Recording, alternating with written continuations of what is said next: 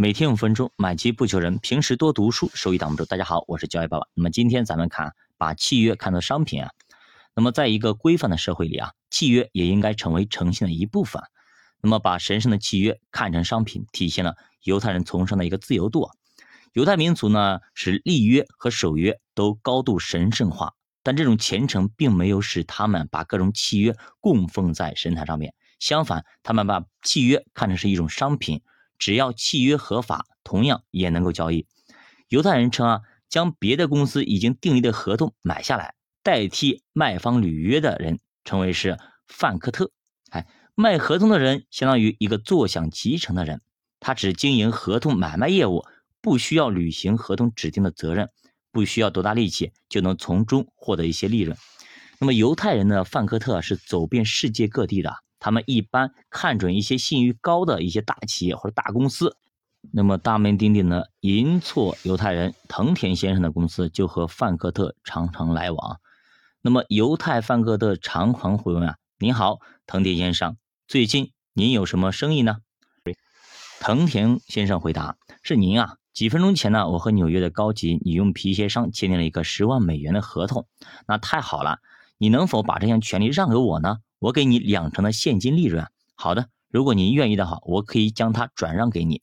双方有意，于是，一桩合同的买卖很快便成交了。犹太范克特因此获得女用皮鞋输入权利，再从皮鞋销售中获得更大的利润。而藤田先生也没有费多大劲儿，取得两成现金利润。交易的结果，双方都非常的满意。这就是范克特的快速生意。当他们双方成交以后，范克特手里持有的合同，急忙赶往纽约那家皮鞋公司，将十万美元的权利是属于我的。想声明一下，他们这么做所带来的好处就是直接买来满足自己需求的合同，而没有必要直接参与到签订的合同的一个签订的过程，就是说它比较繁琐。那我直接就是你帮我签好，我直接买来现成的就可以了。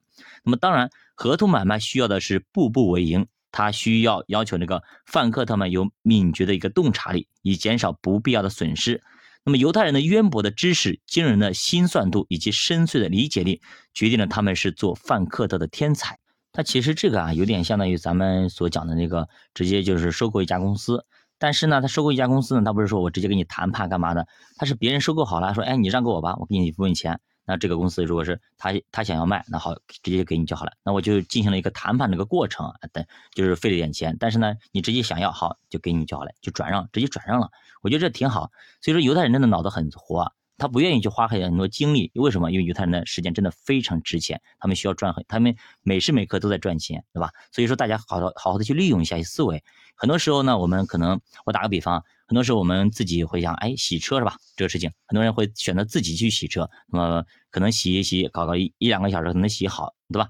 但这个时候呢，有些人可能稍微有有有点意识的人都会想，我把它放到那个洗车店里去洗就好了，我来拿一下，对吧？也就花个几十块钱，那么一二十块钱，二三十块钱，对吧？多的话可能五六十块钱。但是你想想看，你这两个小时，对不对？可以做一些事情，是不是创造价值远远大于这个五六一二十块钱？我说五六十块钱呢，对吧？那这样的话。